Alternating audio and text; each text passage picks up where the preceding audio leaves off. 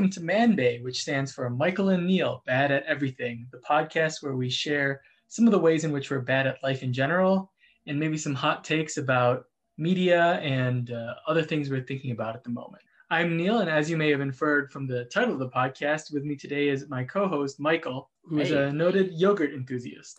All day, every day. I'm a man of culture. Thank you, Neil. Thank you for having me. So, Michael, as we start every episode, have you been listening to anything interesting recently, reading anything interesting recently, or watching anything interesting recently, or playing anything recently that's been interesting?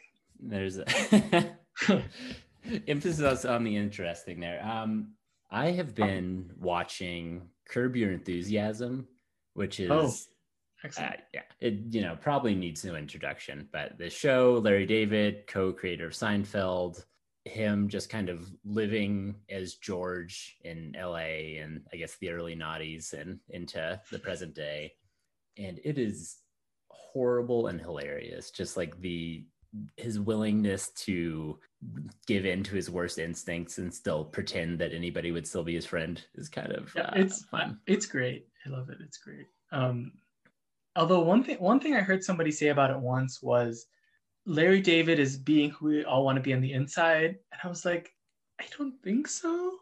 How do you I- feel about that? I I want to be able to have interactions with like that and not hate myself afterwards. I don't want to actually have those interactions, but if they were to happen, I want to be okay with myself afterwards. So his like level of self-confidence is something to be admired. That's true. His his his confidence is definitely something to aspire to. I feel like often he's just a bad person though. I think and I think he very intentionally does this. He is often technically right. I think he gives himself a moral footing. Now, it, it- it's not enough of a moral footing that you could say he's part of a society as he's doing these things, or like that people could actually do this. But he's like, well, he has a point, like a little bit of like at least a germ of a point. Yeah, that's true. There are germs of points. It's a great show. What have you been reading, watching, playing, writing, experiencing, Neil? I've been reading a fantasy book called uh, Daughter of the Empire. Or at least the first book was called Daughter of the Empire. It's a you know fairly typical zero to hero fantasy book where the main character is young and thrust into a position of responsibility and authority for which they're not prepared, and then they're more clever than everyone and they break taboos and in that way they rise to the top. Spoilers. I mean, yeah. I feel like within the first 20 pages, you'll you know what the ending is going to be. Does it do anything to distinguish itself as being interesting fantasy? Uh, it's a, there's a female lead, which is uh, very interesting in the time because it was written in like the 80s. Yeah, when your co- contemporaries are Conan, I think having an actual female lead is a pretty progressive step. Yeah, and there's there's some interesting stuff about the so it takes place in a larger world that it is alluded to in this series of books. I think there's another series of books that deals with that directly, but they're like, oh, you know, everyone in the world, everyone is in a war through a different dimension through this rift, and they just sort of, you know, that's just like a throwaway comment. But in the second book, it starts being interesting because they start dealing with some of the cultures from the other worlds, uh, which is an interesting aspect it's a fairly whitewashed treatment of multiculturals, but it's still interesting.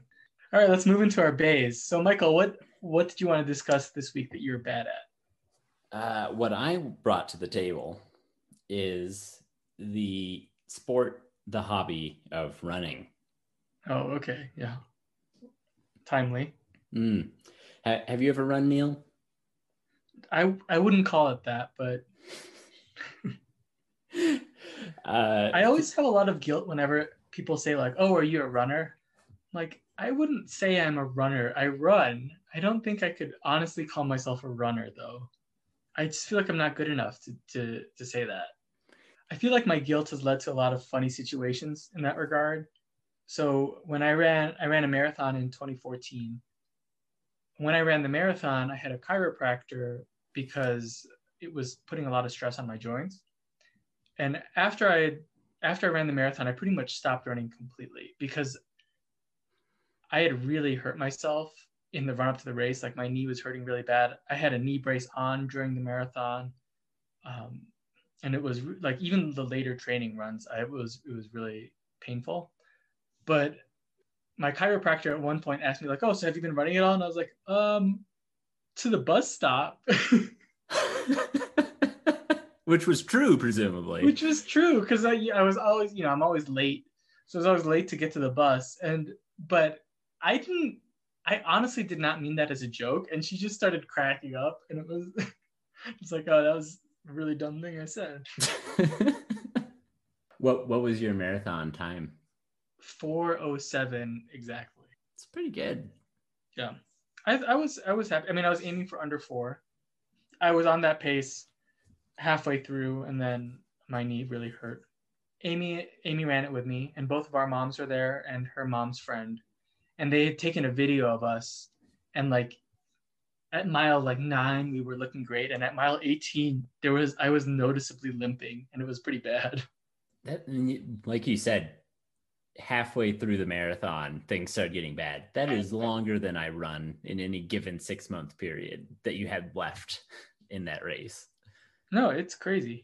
Uh, when you think about like, oh, you're now you're running, you're running for four entire hours or less if you're better. But it's funny that you bring up the less if you're better because I one of the things that I'm worst at is just actual mechanics of like putting one foot in front of the other when when I would run in college, some impromptu foot race or whatever, I would turn around, people would just be laughing. I, I ran like I ran like somebody who had only ever read a description of running, basically. I had somehow just totally skipped how to do that efficiently, like to actually go to a place. Um, and so that that's been very fun to iterate on that because then it just means you get to go slightly faster for the same level of effort yeah. So so what have what have you found difficult about that, or, and or what are you striving for? I, strive to have a pace that I can basically maintain forever to enable me to do bigger races like a marathon or even comfortably do a half marathon and not break down. It's really hard, uh, specifically that maintenance pace is really hard because you want to be kind of you want to get into the zone so that you don't have to think about it so that you can just cruise and uh, eat up the miles. But in order to do that, you need to spend a lot of time up front being very cognizant of how your ankle or how your knees are and how your elbows are. It's really hard to develop that good muscle memory, I guess. Do do you feel like you've always known how to run and it's more about just uh, getting your muscle stronger and your cardiovascular fitness up? Absolutely not. I have horrible form. I think my form has gotten better. There's the thing with the shoes, like what shoes you wear, whether or not your shoes should correct for your imbalances or not, which is an interesting debate because if you correct for them, in some sense, you're not allowing your body to grow to uh, to address them. Presumably, thousands of years ago, we, we human beings would run all the time. It's hypothesized that human being hunting was done through running. Like you would basically run down the woolly mammoth until it got too tired. You just have more endurance than a woolly mammoth, and then you'd be able to just walk up to it and slit its throat because it would be just exhausted, be overrunning um, at that point. So hopefully, just by running, if you ran regularly enough, your body would would develop the supporting muscles and whatever, so that you wouldn't need corrective inserts, shoe inserts or something. However, that's not really, I mean, that's not really how we live, right? You would even even now, if you ran all the time, you probably wouldn't run as much as you would have back in the day. And also, it's not necessary that you would have been able to correct for that. You might have just died. Like with glasses, right? If I if I had existed 2000 years ago, I would have just died because my prescription was like negative 7. So, what's to say that the same sort of rule wouldn't hold for running as well? That's interesting because I mean, animals are no slouches when it comes to running. Doing a marathon in a day might not have been that crazy in terms of how long it takes to actually exhaust something that's really scared. It's true, but I think four legged animals are better at sprinting than endurance running. I think that the reason that I think that they say humans are the best long distance runners, and I think that's because we're bipedal. Have, have you heard about the there's this race in Wales where every year they do mounted people doing running a marathon or uh, doing a marathon and humans doing a marathon It's pretty evenly matched that. at that at that distance, I think. Yeah. Sounds not like fun. Oh, I think it sounds fun. Not maybe not for the horse. He's got a backpack. Wait, I thought the human was racing the horse. I think the human is racing humans on horses. Oh, okay, yeah. That's true. Can't imagine hunting down a mammoth. I guess they have to move a lot more weight though. It's true. Oh yeah, and they're and they overheat. So that that is the other thing that I've discovered really recently is that body heat accumulation is my number one enemy. So it was snowing here the other day. I went out for a short shorts run and like went down went down to my shirt and or like lost the shirt and then ran the fastest mile I've done in quite a long time. It's like it just feels you good. You're just melting it. Do Yeah, you- other animals don't sweat. So Well, I don't sweat either. That's my problem. I could never have dealt dealt with a gazelle. it's a problem. It, it, it's a serious problem. I can't move in the summer. I just need to stay inside. yeah. That's fair. I mean it's hot. Why would you leave? Uh, do you do you think you're pretty good at temperature regulation? No. Um I always just right now I'm always trying to not dress too warm when I start, which I succeed at rarely. But then that also means that you can't really stop because once you stop you start getting cold. Which is another great motivator, right? Yeah. And that's actually that's why that was one of the things I found when I hurt my knee was that when I would stop, it would cool down and that would then it would start hurting and be really hard to start again. So even if I was going slowly, I had to keep moving so that I wouldn't feel it, basically. It's just what the horses think right before they keel over. Yeah. That's it's crazy that if a horse breaks its leg, you have to kill it. Is that still true? I think so. Even for like a pet horse? I think it's true because there's no way of supporting it. Um, I think that if it has three legs, it can't really stand, and then there's no way to keep it upright without it getting bed sores, basically. Uh, And it can't just lie down all the time because it'll also get bed sores. saw a horse laying down. Which bed sores don't sound fatal, but I'm sure it's like a cascading thing. Mhm. The horse looked dead.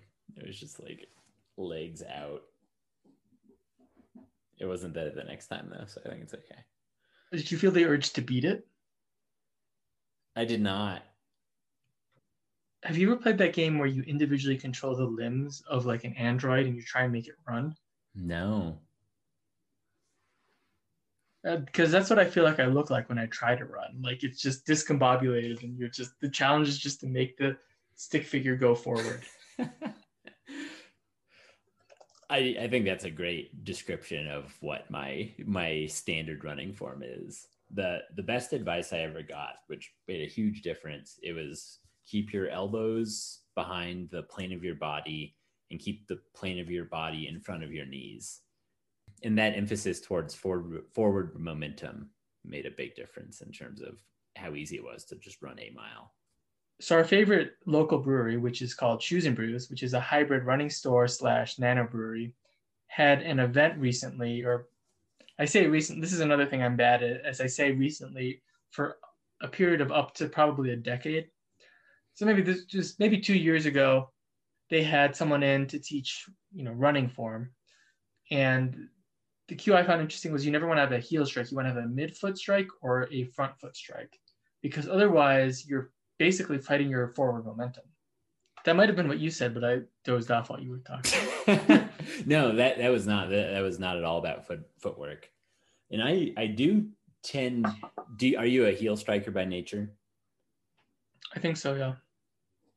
Based on my old running shoes, definitely. Ah, okay.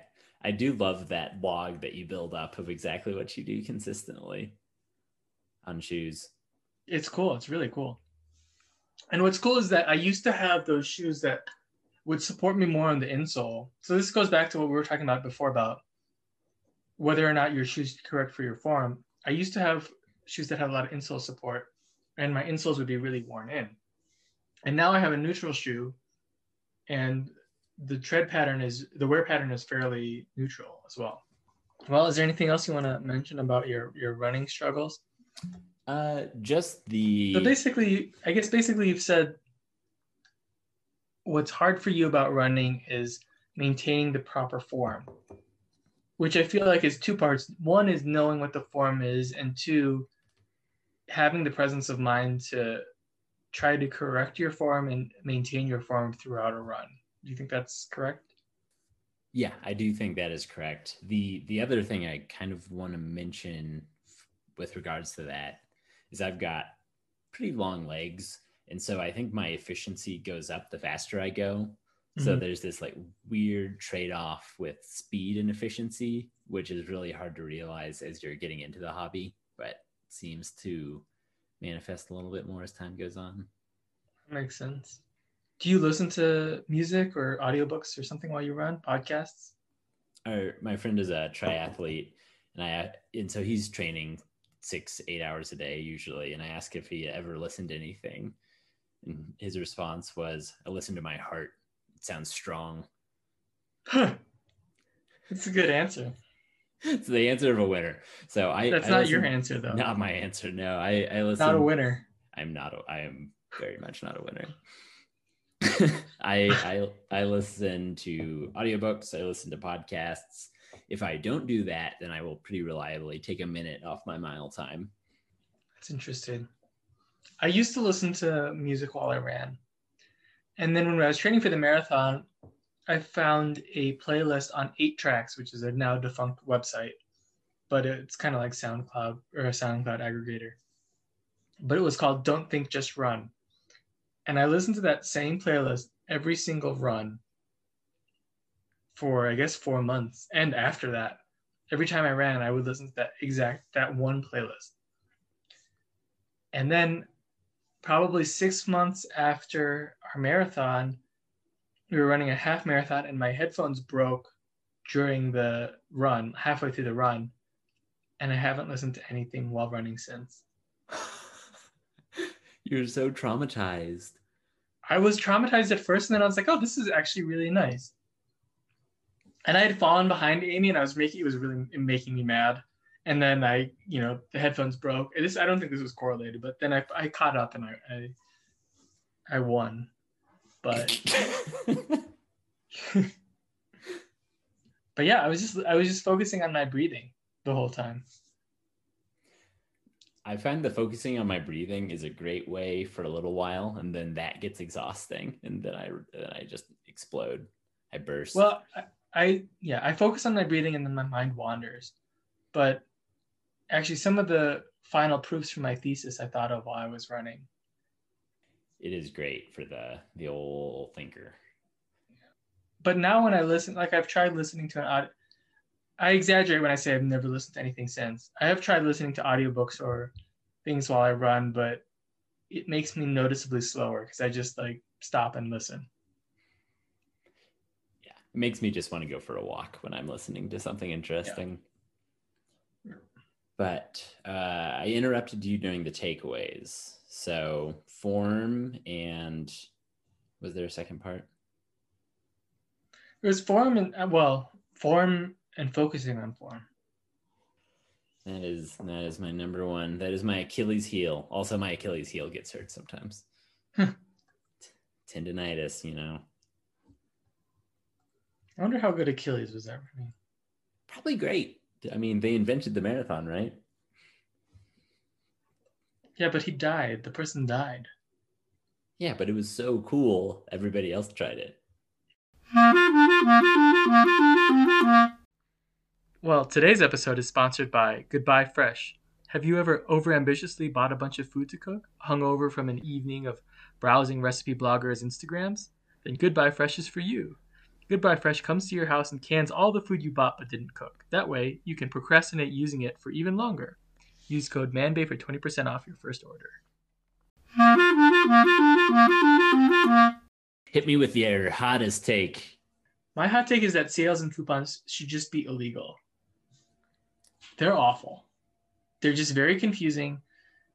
And what it amounts to is a regressive tax because it's penalizing people who don't have the time, the free time to research what all sales are available and you know when things are up this is particularly true in stores like Michael's or I have never been to a Hobby Lobby, but I hear Hobby Lobby where they have like rotating sales on different things. And it's like, like in Michael's, it's like a 50% off frames one week and the next week it's 40% off frames, but you have to know which one it is and ask for the sale. And it's, it just, you have to just be aware of it. It's really annoying.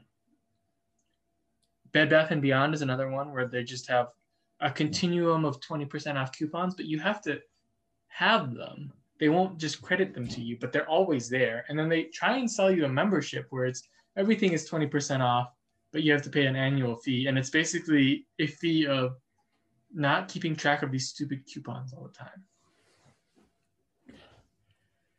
So I I do I yeah, the the kernel of this that I think sales are actually not potentially not great and probably not even great for a business. Like there's lots of issues or I have many times where I go to look for a thing that I kind of want. And I, if it's not on sale, then I just won't do it.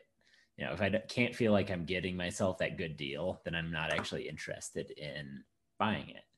And so, it's like true. Places like Trader Joe's that just like there's one item and it is always this price, maybe adjusted every decade for inflation. Yeah, absolutely. Is is a I- way nicer way to live. Absolutely. For a long time, I had a point of pride where I was like, I would never, I never bought any piece of clothing that wasn't on sale. But then I realized that it's it's dumb because they just put it on sale always. They just always say it's on sale. Retail price is fifty dollars, but then they say it's eighty dollars and it's thirty-seven point five percent off or whatever that is. And it's just dumb. And I think that I remember in when I bought my last laptop, one of the, I got an, a MacBook Air back in the day, and one of the reasons I was drawn to it was it was so simple. I was like, well, there's two choices. I can get a MacBook or a MacBook Air. I don't think I really need that much power, so I'll get the MacBook Air. What size do I want? 11 or 13? Done. I mean, I got a few. There were more options. Like I wanted more hard drive space and things like that, but it wasn't. It was pretty easy decision it wasn't i think that apple has moved away from that but i think apple trader joe's like you said things where you have some confidence that things are fairly priced goes a long way towards okay i can just buy it as opposed to prices are going up and down continuously so i don't know if i'm getting a fair price or not. I don't know if i should wait do more research or what. Mm-hmm. Yeah, there's just that constant level of stress associated with sales. it doesn't have to be this way. Other countries like france i think you only you're only allowed to have sales twice a year. There's like a week of sales twice a year. And that lets you as a retailer dump all the inventory that you couldn't get rid of right? You put it on sale and get rid of it and it's done but the rest of the year you have to price things at a at a point that you believe is fair as opposed to trying to fluctuate the price between a high point and a low point or a high point and a slightly higher point and try and trap people into paying the higher price. I, I do think there's like coupons specifically as being a way to uh, coupons being a way to drive business and increase increase awareness and get somebody excited for like their first experience with business does make sense because you know if I get like a coupon for a new pizza place, I'm pretty excited to go try that out. But yeah, but how, how many new businesses do you see where they're like, okay, you can get 10% off if you sign up for our newsletter? And you know, for example, goodbye fresh, you get 20% off your first order. How many other how many other podcasts are they advertising on? I think I think we got an exclusive deal. We're that big. I hope so. Um, yeah, so I think it's fair that you want to try and like attract people to your business with sales, but I think it quickly becomes again a race to the bottom where those sales aren't real. You get 20% off for signing up for a newsletter. You also get 20% off for entering a coupon code from any one of 50 different podcasts. I mean, really, it's a way for them to trace which podcast sent you there, which is fair. I think that they should all just all those codes should just be mandated though for simplicity. I agree. I'll send out an email to the podcasting association see if we can get that changed. Yeah, we'll see. We'll get the union on it. Mm-hmm. But again, I feel like you're not really getting anything. You're just, yeah, I get that you want to drive interest, but also people are going to be excited to try something new. All right, everyone. Thank you for tuning in this week for another episode of Man Bay. We are Michael and Neil, and we are bad at everything. We hope you've been able to empathize with us or at least experience a little bit of Schadenfreude, which is the most satisfying emotion. Join us in two weeks when we hop into a special Easter edition of Man Bay. I've been Michael. And I've been Neil. Don't egg us on. I'm not going to rise to that one, Neil. I'm getting really cross with you. Oh, rise. Got it. I was like, rise. I think you nailed it. Whatever. We can resurrect this in a later conversation.